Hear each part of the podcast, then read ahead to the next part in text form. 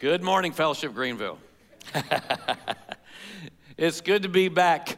Uh, Karen and I have been away for a few weeks on uh, sabbatical down in Florida for the uh, birth of our newest uh, grandbaby, uh, Aniston Grace Miller, and uh, beautiful little girl, and she makes number eight for us.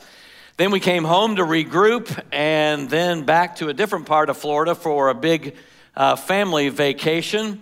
And that was a great time of uh, memory making as well. Then back to regroup again, and then the, just the two of us.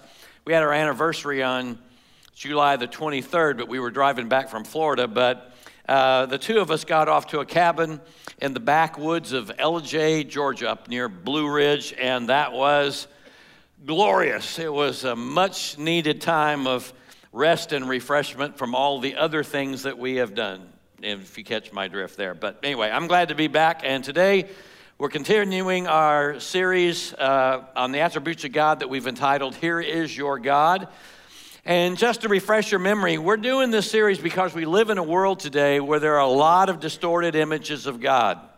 A lot of distorted ideas about what God is like that are not true to how God has revealed himself to us in Scripture. And the biggest distortion in our culture today is that many people, if they believe in God at all, many people want to design their own God. And we've talked about that throughout this series. Many people want to fashion a God who's like them, uh, who uh, is okay with what they do, no questions asked, to create a God in their own image. But when you create your own idea of God, that's nothing more than an idol, not all that different than the idols that ancient people fashioned out of uh, wood and metal and stone. And so we've been digging into Scripture, asking the question what is God really like? And we've talked about how God, first of all, is not like us, how He's holy, how He's sovereign uh, the sovereign creator over all things, how he's gracious and loving and faithful. And today we're going to look at what is undoubtedly the least popular attribute of God, at least in our culture, and that is how God is just, how God is our judge. How God, yes, He is loving, merciful, compassionate, but He's also a God of wrath.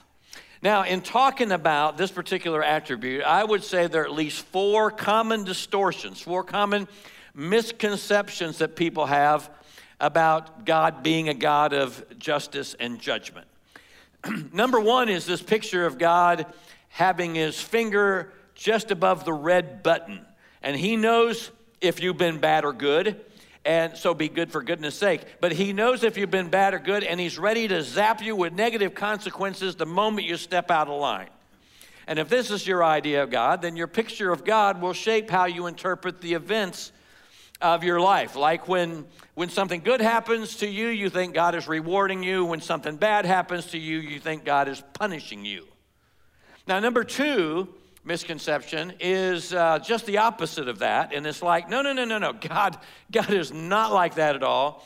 It, if, if God got a judgment, he cannot be a God of, of love. The two just do not mix. So God is a God of love, period. He's our buddy.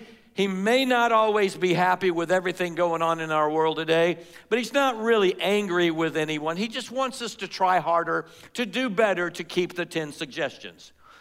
And then um, you caught that, did you? Yeah.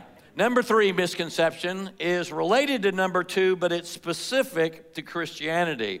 And it's the person who says that the Old Testament is a book about a judging God, a God of wrath, and the New Testament is about a God of love.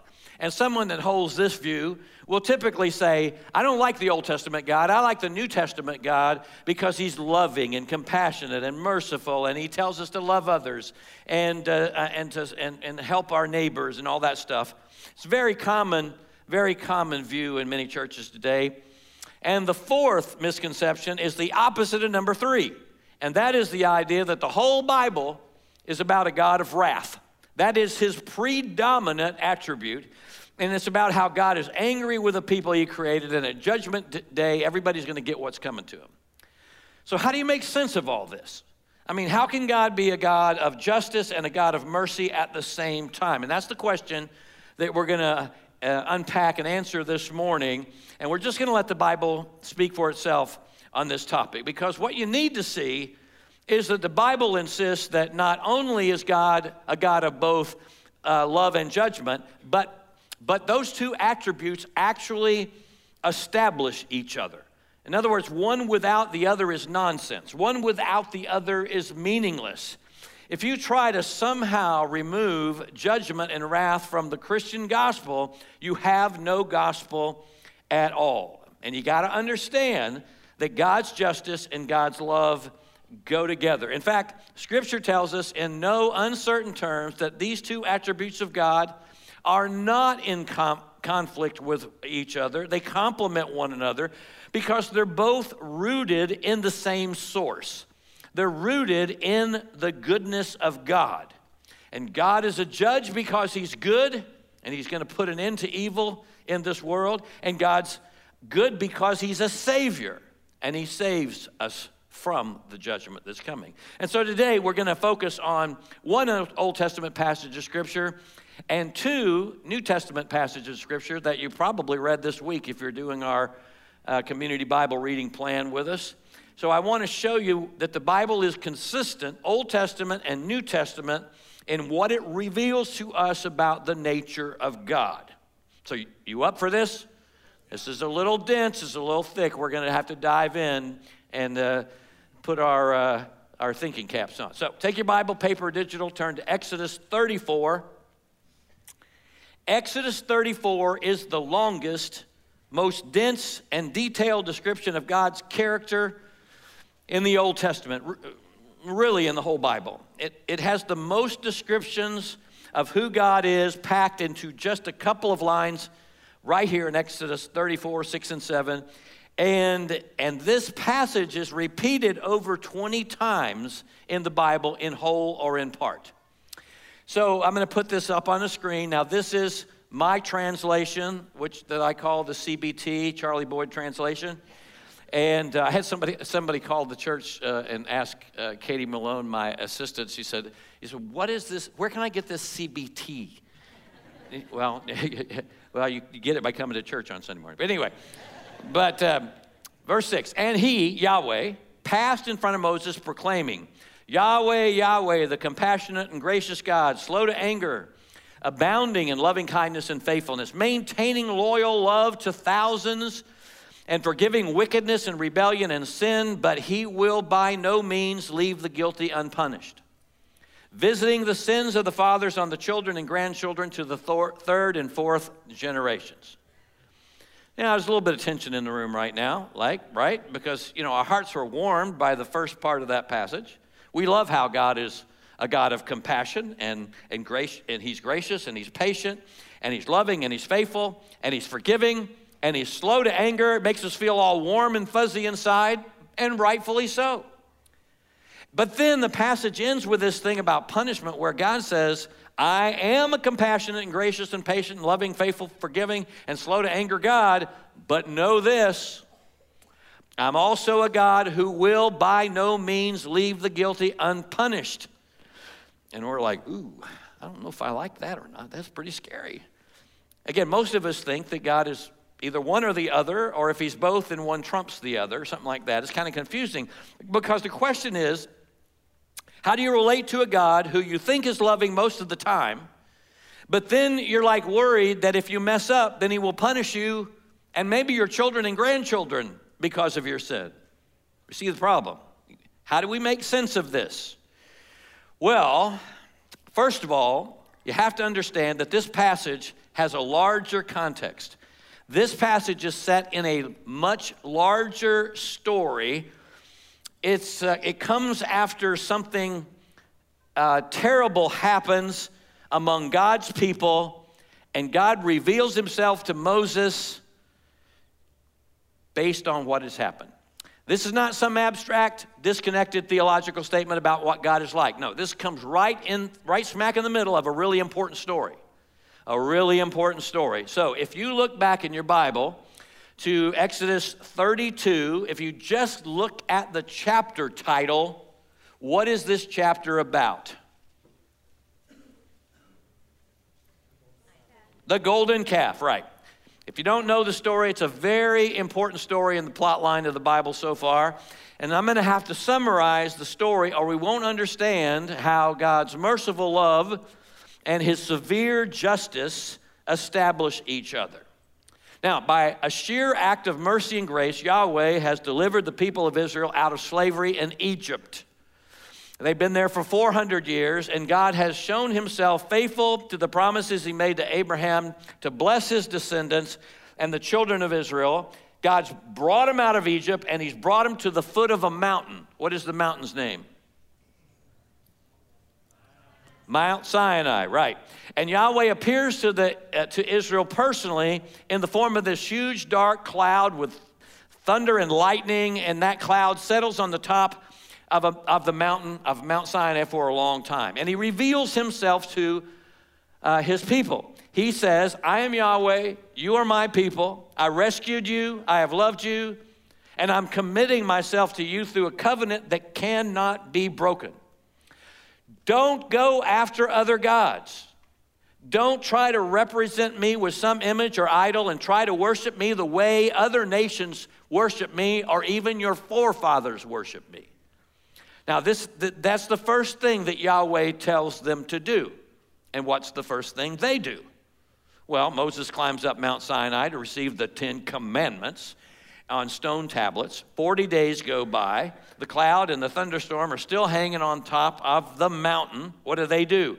They do exactly what Yahweh told them not to do. They make a golden calf idol. I mean, how do you worship a thunderstorm? What's that all about? You need, you need something more tangible and less scary, like a little calf. And, and so they, they, they, they, they make this golden calf idol to worship as the image of Yahweh. Eh, God said, don't make any graven images. They do exactly what God told them not to do, but that's not all. They throw a big party. And if you read the story, it says they eat and drink. In other words, they eat all this food and they get hammered. And that's not all. Exodus 32 6 says, The people sat down to eat and drink and they rose up to play. Mm, a translator's being polite they did not rise up to play kickball. They make a calf idol, they have a big party. Worshiping the calf is, is supposed to be worshiping a, a, an image of Yahweh. They eat, they get plastered, and they have sex. That's what's happening here. Now, where would they get the idea that that is the way they should be worshiping a deity? I mean, okay, so where have they been? Well, they've been in Egypt for 400 years. And for those 400 years, they've not been worshiping Yahweh exclusively. Exclusively. They don't really know Yahweh. So he's revealing himself to them because they don't know God. Not like Abraham did 400 years earlier. And so the tragedy of this story is that Yahweh has revealed himself to them as a compassionate and gracious and faithful God. And the first time they actually try to worship him, they go about worshiping him as if he's just another Egyptian or Canaanite deity. Now, how did, how did people who didn't know God worship their, their gods? They did it through ritual meals and ritual sex. So the first thing they do is the very thing God told them not to do, and God is angry. And he says he's going to punish them, wipe them out, and start over again with Moses. But Moses intercedes for the people, and Yahweh relents. But the scripture does say that there were 3,000 of them who took part in this rebellious, God dishonoring party, and Yahweh wipes them out. So Yahweh forgives and doesn't sever his covenant with the nation as a whole, but at the same time, for those Israelites who were like, we don't care what you say, we're going to do what we want to anyway, uh, they faced the music and they perish. It, that's the story. Now let's go back to Exodus 34. Uh, this list, as I said, this list of Yahweh's attributes is not just some random abstract theological list of attributes of God. No, this is this is God summarizing and revealing how he just acted in the story. He's Yahweh, Yahweh. He's compassionate. He's, he has emotional concern for the well being of his people. And he's deeply hurt when his people uh, totally disregard what he's told them to do for their own good and for the good of future generations. He's merciful and gracious, giving people something they don't deserve. He's faithful. He keeps covenant with them. He's slow to anger, which means he, it doesn't mean he never gets angry. It means he can hold his anger. And he's been holding his anger for a long time because this isn't the first time that Israel's been a total jerk to Yahweh. You just read chapter 16 and other incidents, you see how the people of Israel were so dishonoring God and, and, and, and grumbling in all kinds of incidents along the way from, uh, from Egypt on their way to the promised land. So, yeah, he's, he's slow to anger, abounding in love and faithfulness, but then verse 7 is also a summary of what just happened in the story. Again, this is my main point.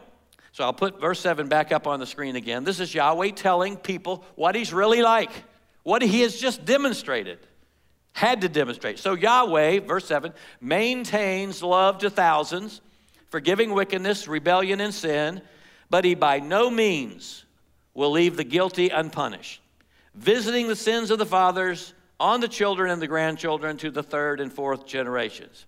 Now, you notice how I put the word generations in red there. I did that because the word generations is not actually in the Hebrew text. That's something the translators have supplied for us. Literally, it should read He will by no means leave the guilty unpunished, visiting the sins of the fathers on the children and grandchildren to the threes and fours. Now, he doesn't mean three year olds and four year olds. All right, that sounds weird, like, but I want you to notice something though Notice how the passage is bookended with numbers. He maintains covenant love to thousands, but he'll visit the sins of fathers to the threes and fours. Something very important going on here. The two are related. Now, this could certainly be referring to generations. I'm not saying that's wrong, but there's something more going on here that's going to help us understand what he means when he talks about sins being sins of the fathers being visited on future generations. Verse 7 is a kind of, has a kind of poetic structure to it, a poetic form that's called a chiasm. And a chiasm or a chiasm shows up all through the Bible, especially in the Old Testament and especially in Hebrew literature. Chiasms help us see how each part of the passage corresponds to other parts of the passage. So we see here that uh, Yahweh, He keeps loyal love for thousands. He forgives sin. Now, but look at the middle of this. Yet punishing the guilty. How does he do that? Visiting the father's sins on children and grandchildren upon the threes and fours. So you see how this breaks down.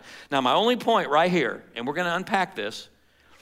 The only point right here, or the one basic observation I want to make, and this is so powerful, is that verse 7 helps us see how God's love and mercy run in tandem with God's justice and judgment. Verse 7 is a powerful statement about how God's love relates to his justice and his justice relates to his love. Uh, so let's, I mean, how, how, it helps us understand how God is both a God of love and mercy and a God of justice and judgment. Now let's break it down. Yahweh keeps his covenant love for thousands. Now think about this. If this was generations, it would be like 40,000 years. Now this is poetry. So this is like a metaphor for forever. God keeps his loyal love forever, for all eternity. Yahweh will keep his covenant with his people forever. He's permanently committed to them.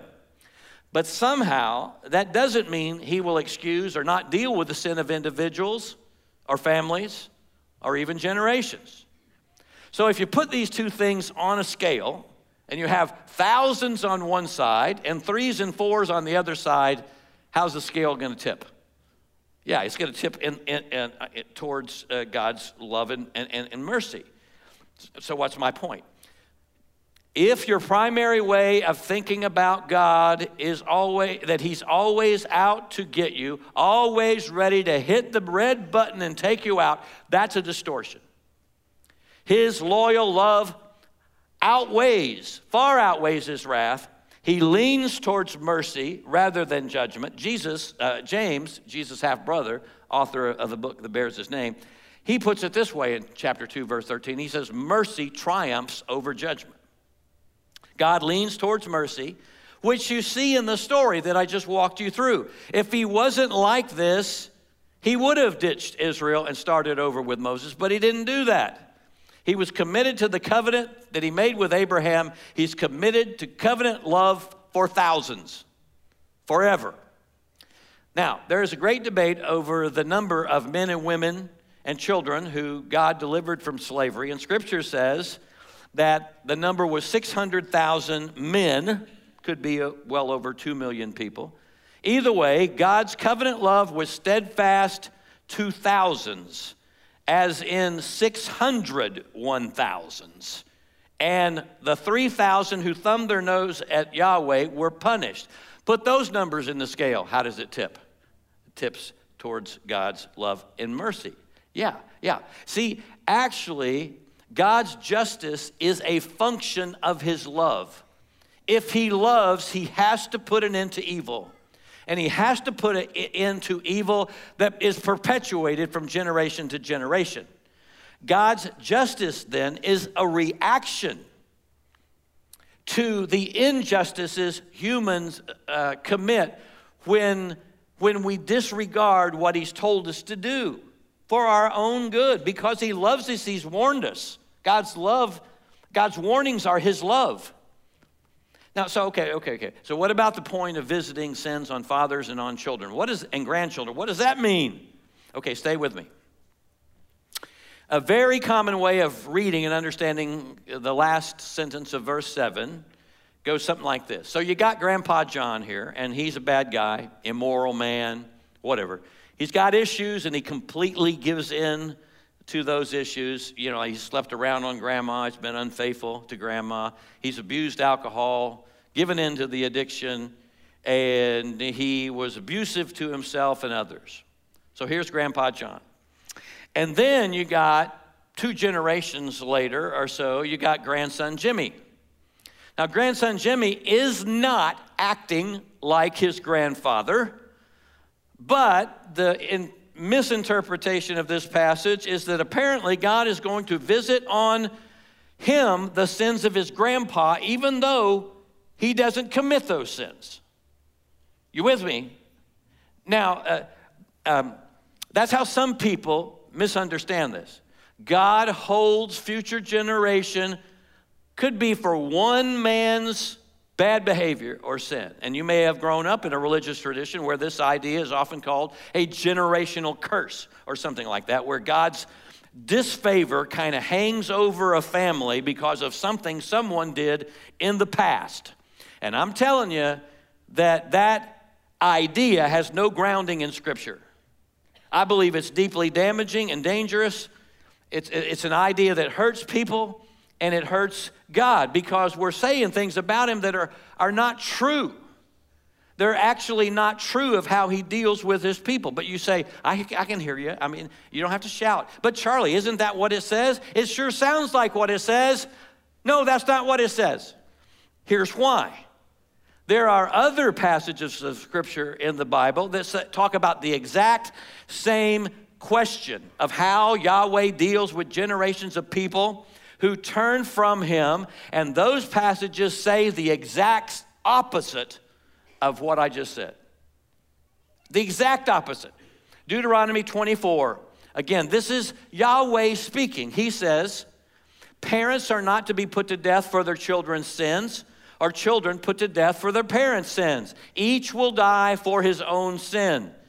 And Deuteronomy 24 is set in a context where Moses is helping establish justice in Israel. They're setting up a just judicial system in Israel. Everyone pays for their own sins, not somebody else's. Ezekiel chapter 18, again, Yahweh speaking. He says, Children will not suffer for the iniquity of their parents, nor parents suffer for the iniquity of their children. The righteousness of the righteous, righteous will be their own, and the wickedness of the wicked will be their own. And Yahweh says this in a context where you have a bunch of Israelites sitting in exile in Babylon, and they're going, How did we get here? Oh, I know how we got here because our parents were such bad, wicked, rebellious sinners. And Ezekiel comes along and he says, No, no, no, no, no. You guys are just as dysfunctional eh, as they were. You're just not owning it. That's what he's saying here. Yahweh holds each generation accountable for its own sin. Twice in Ezekiel 18, Yahweh says, The soul who sins will die. So it can't be that Yahweh, what Yahweh says here about himself in Exodus 34 7 means he'll visit some generational curse on a family because of someone's past sins. You see in this? So, what does verse 7 mean? All right, let's go back to verse 7. I take it that the most likely understanding of what Yahweh is saying here comes from understanding the phrase, the threes and fours. Now, think. There are a couple of proverbs in the book of Proverbs where the poet says something like this There are three things in the world that amaze me, four that I just don't understand. You read these proverbs before? They're in, uh, they're pretty much all in chapter 30 a whole bunch of them. He says something like, There are three things that are really bad in the world and four things that are even worse.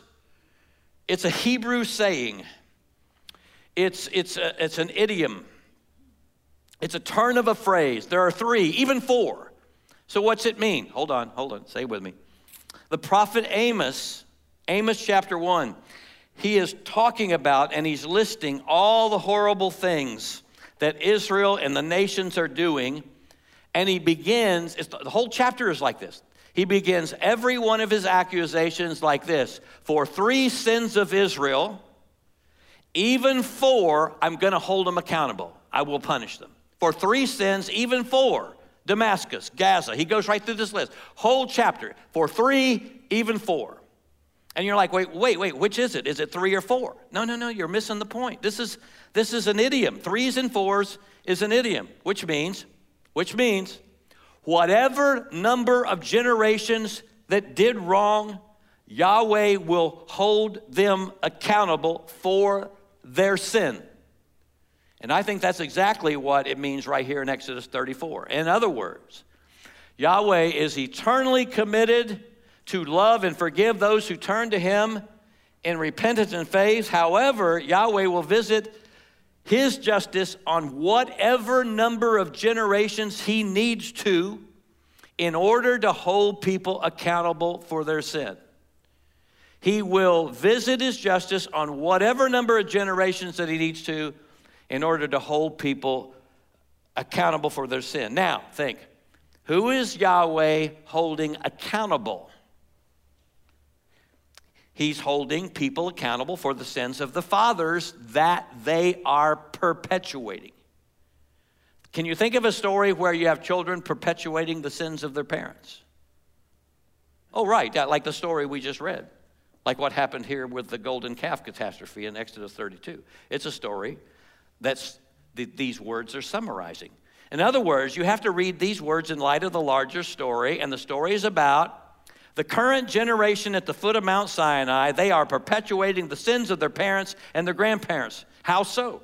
In how they worship Yahweh in the same way that some of their ancestors worship Yahweh, mixing Yahweh worship with idol worship.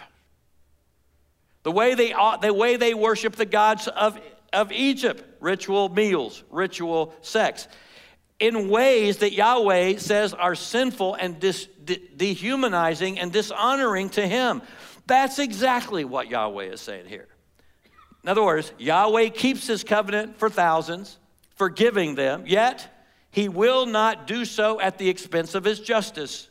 He will bring his justice on however many generations continue to perpetuate the destructive behaviors of their fathers, and he will do so until they repent and turn to Yahweh, committing themselves to keep Yahweh's commandments. And if they don't turn and repent, they perish.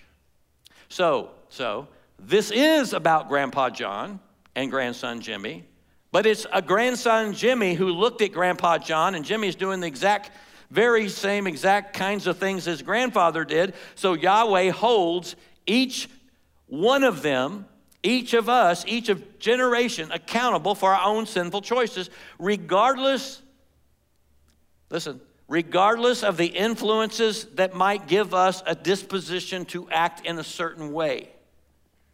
This is not about, about some generational curse linked to some ancestor's past sin. This is about generational sin. Like if one generation's sin is perpetuated in successive generations, then God will hold each generation, whatever number of generations, responsible for their sin. Now, listen, some of us, maybe a good number of us, grew up in dysfunctional families, right? Like, well, what's new? But that can never be an excuse. You may have grown up with the worst of the worst kind of parents, and I know that's true of, of some of you because I spent lots of hours over cups of coffee talking with people about these kinds of things. And, and I'm, I'm sorry that, hap- that happened to you. But at the end of the day, as God's image bearing adult, before God, you are responsible for your own decisions. Your parents don't make your decisions for you. Now, yes, you do have a unique set of challenges that you face based on your family of origin. But ultimately, it's your choice as to whether or not you're going to perpetuate the sins of your parents. Or are you going to find freedom and let Yahweh heal you and change you? And that may require that you get the help of a trained biblical counselor to help you with that. And we can help you with that because we not only have a, a, a class called Regen for uh, marriage, we have a class called, um, I mean, Reengage. We have a class called Regen that's helped hundreds of people find freedom from all kinds of past and present issues that have held them prisoner. And Regen is going to start in October, and if you're interested in that class, um, I encourage you to talk with Trenton Stokes, who did a great job teaching us about the glory of God last week. But talk to Trenton and go online, get the details. God's justice, his judgment, his wrath, means that he will do whatever is necessary to put a stop to human evil. He holds people responsible for their actions. And right now, this world continues to be in rebellion against its creator. And the vast majority of inhabitants on planet Earth have refused to acknowledge God as God, or they worship distortions of the one true and living God. And right now, we see God being slow to anger. Uh, Ezekiel 18 says, God says, I take no pleasure in the death of the wicked. Because the wicked, if they die, they can't repent. And the New Testament says that God doesn't want anybody to repent, but all to, uh, anyone to perish, but everyone to come to repentance and faith in Christ. But there's a, a coming day in the future, a judgment day, and on that day, God is going to set right all this wrong with this world. And those who have thumbed their noses at God will have to face the music. And on that day, when God sets right all this wrong in the world, He'll make all things new. And true justice will be established in all the earth as a reflection of how God how good God really is. And you want that, right? I mean, yes, absolutely. We want God to set right all this wrong in this world. I mean, we wish he would do it now. But the only reason he's not doing it now is he's slow to anger and he's leaving time for more people to repent. Okay, so that's God's self revelation, self description in the Old Testament. And I want to show you two passages in the New Testament that say the very same thing in a little bit different way. That God's love and mercy are directly connected to his justice and judgment. That God's love and mercy runs in tandem with his justice and judgment. The New Testament talks about the very same tension. How can God be a loving and merciful God and a God of justice and judgment at the same time? New Testament answers that question clearly. We're going to look at a familiar passage, so familiar as you probably never connected it to this Old Testament description of God found here in Exodus 34. But, uh, well, see if you recognize this. John chapter 3, verse 16. For God so loved the world that he gave his only begotten Son, that whoever believes in him should not perish, but have everlasting life. How many of you have heard that before? I hope everybody in here raises their hand. Yeah, if, of course. John 3:16 is one of the best known, most quoted verses in the Bible. But because it's so familiar, because we've heard it so many times, all too often we just read right over it and don't even think about it. But here's the question Why would anybody be in danger of perishing if God so loved the world? Why would anybody be in danger of perishing if God is a God of love? And the answer is He is a loving God. He loves this world that's in rebellion against Him. He is slow to anger, still leaving time for people to repent and turn to Him. But He's also set a day in the future where He will put an end to this rebellion and He will punish all, all those who have lived their lives in rebellion against Him. He'll set right all that's wrong. And right now, this rebellious world stands under the judgment of God. Now let's go back and I want to show you John 3:16 in its larger context because this is going to help us. John 3:16 for God so loved the world that he gave his only son that whoever believes in him should not perish but have eternal life. 4 God did not send his son into the world to judge the world, but in order that the world might be saved through him. Whoever believes in him is not judged, but whoever does not believe is judged already because he has not believed in the name of the only Son of God. And this is the judgment that light has come into the world, and people love darkness rather than light because their deeds were evil. This is Jesus speaking. He makes it clear that God, because He does love us, even in our wickedness and rebellion and sin, He loves us, and He sent His Son to save us from the coming judgment. When you talk about being saved, do you know what that means? It means saved from the coming judgment. To make, and, he, and he's come to make us right with God by forgiving our sin and giving us eternal life so that we don't come under that judgment. But he will not let sin go unpunished. You see that? Love, mercy, justice, judgment. He will not let sin go unpunished, but whoever believes in him is not judged, is not punished. How is that possible? Because on the cross, Jesus took on himself, into himself, all our sin. He took on himself the judgment for our sin, the punishment for our sin, so that, verse 18 again, whoever believes in him is not judged, but whoever does not believe is judged already because he has not believed in the name of the only Son of God. And then at the end of this chapter, John summarizes what Jesus has said, and John says, He who believes in the Son has eternal life. Whoever rejects the Son does not see the life, but the wrath of God, the judgment of God, remains on him. John is saying that when Jesus came the first time, he did not come to bring judgment upon the world. The world stands under the judgment of God, but Jesus didn't come to execute that judgment. He came to be executed, to save the world. That is through dying on the cross for our sins and rising from the dead, he saves all of those who put their faith in him. He saves them from God's coming judgment. So, so Jesus didn't come the first time to judge, but the second time he comes, and he is coming back, the second time he comes, he's going to come as judge. And John chapter 5 makes this abundantly clear. So take your Bible and turn to John chapter 5, verse 22. John 5, 22. This is Jesus speaking. I'm also, uh, all these are on the screen this morning, but here's Jesus speaking. For the Father judges no one, but has given all judgment to the Son that all may honor the Son just as they honor the Father. Now, whoever does not honor the Son doesn't honor the Father who sent him. Now, look at this. Truly, truly, I say to you, whoever hears my word and believes in him who sent me has eternal life.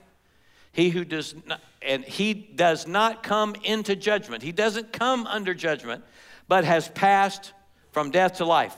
Jesus says, I tell you the truth, hour is coming. It's here right now when the dead will hear the voice of the Son of God, and those who hear him will live. For as the Father has life in himself, so he's granted the Son also to have life in himself. And he has given, I'm going to put this in Jesus' words, in his uh, using personal pronouns. He has uh, given, let's see, I lost my plate here. He has given me authority to execute judgment because I am the Son of Man. Do not be surprised at this, for an hour is coming when all who are in the tombs will hear my voice and come out. Those who have done good to the resurrection of life, those who have done evil to the resurrection of judgment. I can do nothing on my own. As I hear, I judge, and my judgment is just because I seek not my own will, but the will of him who sent me. So here's Jesus. He's talking about his second coming, and he's talking about final judgment. Now, listen, don't give me all that stuff about God being an angry, judging God in the Old Testament, but a loving, merciful God in the New Testament. No, this is Jesus telling you what God is really like. This is Jesus telling you what He is really like. And Jesus tells us in no uncertain terms because God loves this world. He sent Jesus the first time to save us from our sin and God's judgment, to make a way for people to not come under the coming judgment of God. And Jesus says, if you put your faith in me to forgive your sins and give you a brand new life with God that starts now and goes on forever, you will not come out of uh, come under that judgment, but you will pass from death into life. God is loving. He sent his son to be judged on our, on our behalf. Jesus is loving. He went to the cross for us to take God's judgment onto, into himself on the cross. And when you place your faith in Christ, God gives you eternal life. And you will not be judged by Judge Jesus on the final day. Why not? Because that judgment of our injustices, Jesus has already paid for that. Jesus is the judge who was judged in our place so we would not come under judgment. And that is good news. That is really good news. That's the gospel of grace. That's the gospel of grace. Now, two quick points in, in closing. Sometimes I think when uh, believers talk about this whole thing of God and, and Christ and people, we, we, we kind of talk in a way that, if we're not careful, we can misrepresent uh, who God is. Uh, in other words, uh, here's God uh, up there, and there's people down here, and people are sinful. God is holy and righteous.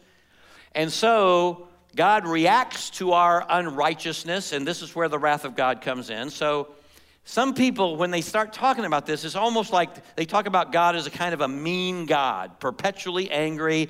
He can't wait to zap us.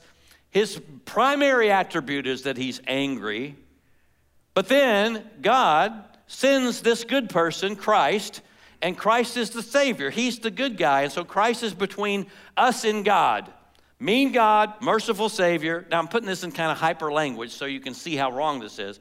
But God's really angry. He can't wait to bring judgment crashing down on people. So people need to be saved from God. So he sends Jesus, and Jesus is our Savior. He's the Messiah. He's the rescuer. He's the good guy. Now, you see how wrong I'm presenting this. Why is it wrong? Because I'm separating God and Jesus, and that's wrong. That's wrong. It's not it's not what the New Testament teaches, or the Old Testament teaches for that matter. It's wrong. The New Testament teaches that God and Christ are the same. People struggle with the, the Father sends his Son to die. Like, and then it's like, like a father would send his little child to be massacred oh how could how can you believe in a god like no no no it's god in christ these not two separate people it's God in Christ died for our sins, both willing parties. Now, uh, uh, so, so Jesus dies on the cross, It's the work of God in Christ. I'm just trying to correct a common misunderstanding, a very common distortion of what God is like and what Jesus is like.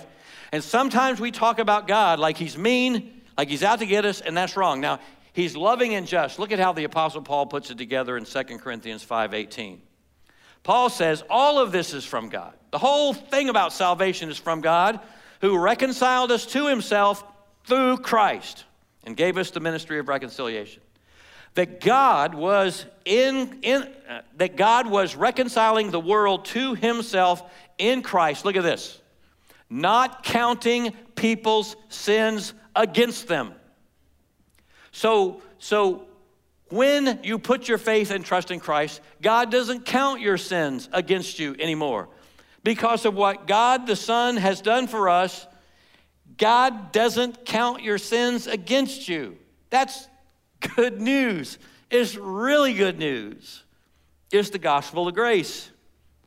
Now, let me summarize this all in, uh, with a graphic. This is leading to my point number two. As we've seen in Exodus 34 and John 3 and John 5, God is a God of love and mercy, and He's a God of justice and judgment. He's both at the same time, and the scriptures teach us that these two attributes of God come together and establish each other on the cross. But we've also seen that all who put their faith in Jesus as the one sent by God to save us from the coming judgment, they come out from under the judgment of God.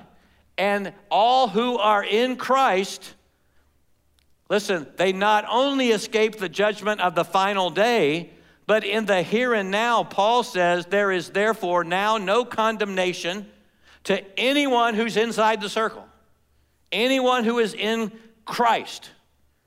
No condemnation, not now, not on the final day. And that is good news. That's really good news.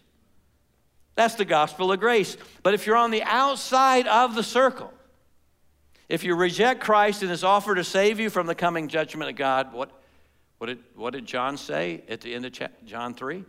you remain under the judgment of God. Now, some of you are listening to this, you've, you've heard all this before, or you've heard something like it before. You've seen John 3.16 plastered on in, in the stands uh, uh, watching sports on TV. Problem is, you never responded to it. You've heard it, you know it, you're familiar with it, but you never really have responded to it. Never have put your faith in Christ for whatever reason. And, and I'm, I'm going to say this as lovingly and kindly as I can say it. But I got to tell you the truth. You're in danger of perishing. You're in danger of perishing. If I had a sign, or if I had a light up here, it'd be a warning light flashing. Warning, warning, warning. God's warnings are acts of His love. Some people say, uh, you know, divorce, divorce is the worst thing that can happen to you. And it is devastating. I've had it happen in my family. It is devastating. Some people say cancer. Boy, if you get pancreatic cancer, that's the worst thing that could happen to you. And that is a really bad, awful thing. Some people say if you lose your children in a car accident, that's the absolute worst thing that can happen. I can't imagine anything worse than that. Those are terrible, awful, really bad things. But that's not the worst thing that can happen to you. The worst thing that can happen is to stay outside the circle, to reject Christ, remain under God's judgment, and to perish. That's the worst thing. To be separated from God forever. And what you need to do for the love of God is to place your faith in Christ. The one who hears, Jesus says, the one who hears my word and believes on him who sent me has eternal life. And that one will not be judged. You cross from death to life. Now, here's the truth of the matter people who do research on these kinds of things have found that the longer people wait, the longer they hang around the church service, come to a place like this and they hear what's familiar, but they never respond, the longer that goes on, the chances are they'll never respond. It's just too familiar. You don't know what's going to happen to you today or tomorrow. But if you die without Christ, you will perish. Because, yes, God is a God of love. He is compassionate and gracious and kind and slow to anger. He overflows with loving kindness and faithfulness, and that's why He sent Jesus into the world. Because He loves us, He's done something for us to where we don't have to remain under God's judgment. But He's also, though, a God of justice, and He will by no means leave the guilty unpunished. And I plead with you put your faith in Christ today. Put in the privacy of your own heart, put your faith in Jesus today. All you have to do is say, God, I admit that you have uh, that I have lived my life apart from you. I admit I've sinned and come short of the person you want me to be. And then tell him you're putting your faith in Jesus. Tell him you're trusting Jesus to forgive your sins and give you eternal life just like Jesus promised he would. Tell him now. You don't have to come forward. You don't have to do, you don't have to bow your head. Can do, make that transfer of trust to Jesus in your heart. And if you do and you want to talk with someone, at the end of the service, we have a little prayer station over there, and there'll be some people over there, and they can talk with you and they can pray with you about this. So, Christian, here is your God. Worship Him and live with Him every single day in line with what He's really like. And He is loving and merciful, and He's just, and He will execute judgment. He's both. I'm so glad we're coming to the Lord's table today because, uh, well, and by the way, if, if you haven't, if you didn't pick one of these up on the way in, this is our communion bread and cup, okay? So feel free, starting now or through the song that we're going to sing afterwards, feel free to pick one of these up. Everyone who's put their faith and trust in Christ is welcome to partake with us today.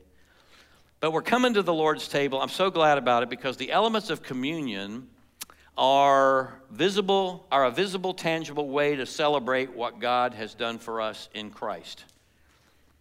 Because you see, on the very same night that Jesus was betrayed, Jesus had a final meal with his disciples, and during that meal, he took the common elements of the Passover supper and he gave them new meaning. Now, the Passover meal goes all the way back to God's graciously delivering the children of Israel from Egypt that I talked about earlier. After 400 years, God was judging Pharaoh and the Egyptians for the harsh treatment that they had inflicted on his people as slaves in Egypt. And Moses has delivered God's message to Pharaoh let my people go. And nine awful plagues ravaged the Egyptian people. God meant business. Pharaoh had resisted, and so there was one final plague coming. There would be a night when the angel of God would go throughout Egypt and God's judgment would fall. And, he, and, and the angel would take the life of all the firstborn sons of the Egyptian households. As protection from God's judgment, the Israelites were told to kill a lamb and to brush its blood over the doorpost of the homes. And in that way, when the death angel would come, he would pass over the Israelites and they would escape judgment. The terrible thing did happen, and even Pharaoh's firstborn son was taken.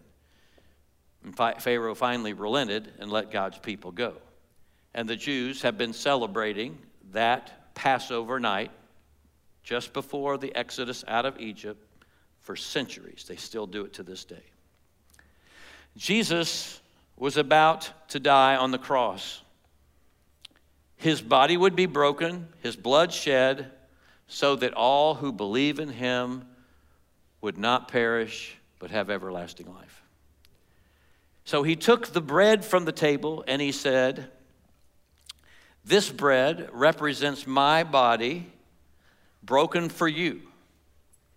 He, this bread represents what I'm about to suffer for you. What was he suffering? The crushing weight of God's judgment and he was going to take that onto himself so we wouldn't have to.